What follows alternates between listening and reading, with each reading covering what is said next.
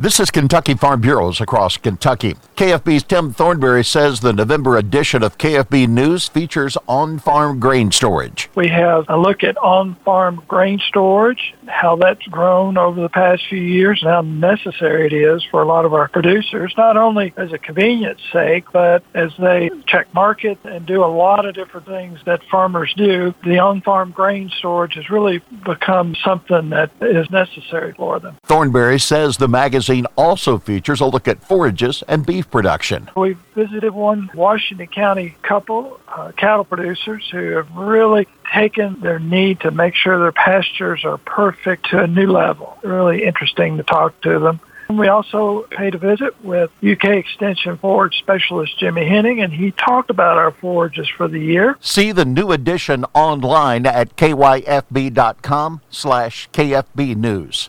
This is Across Kentucky.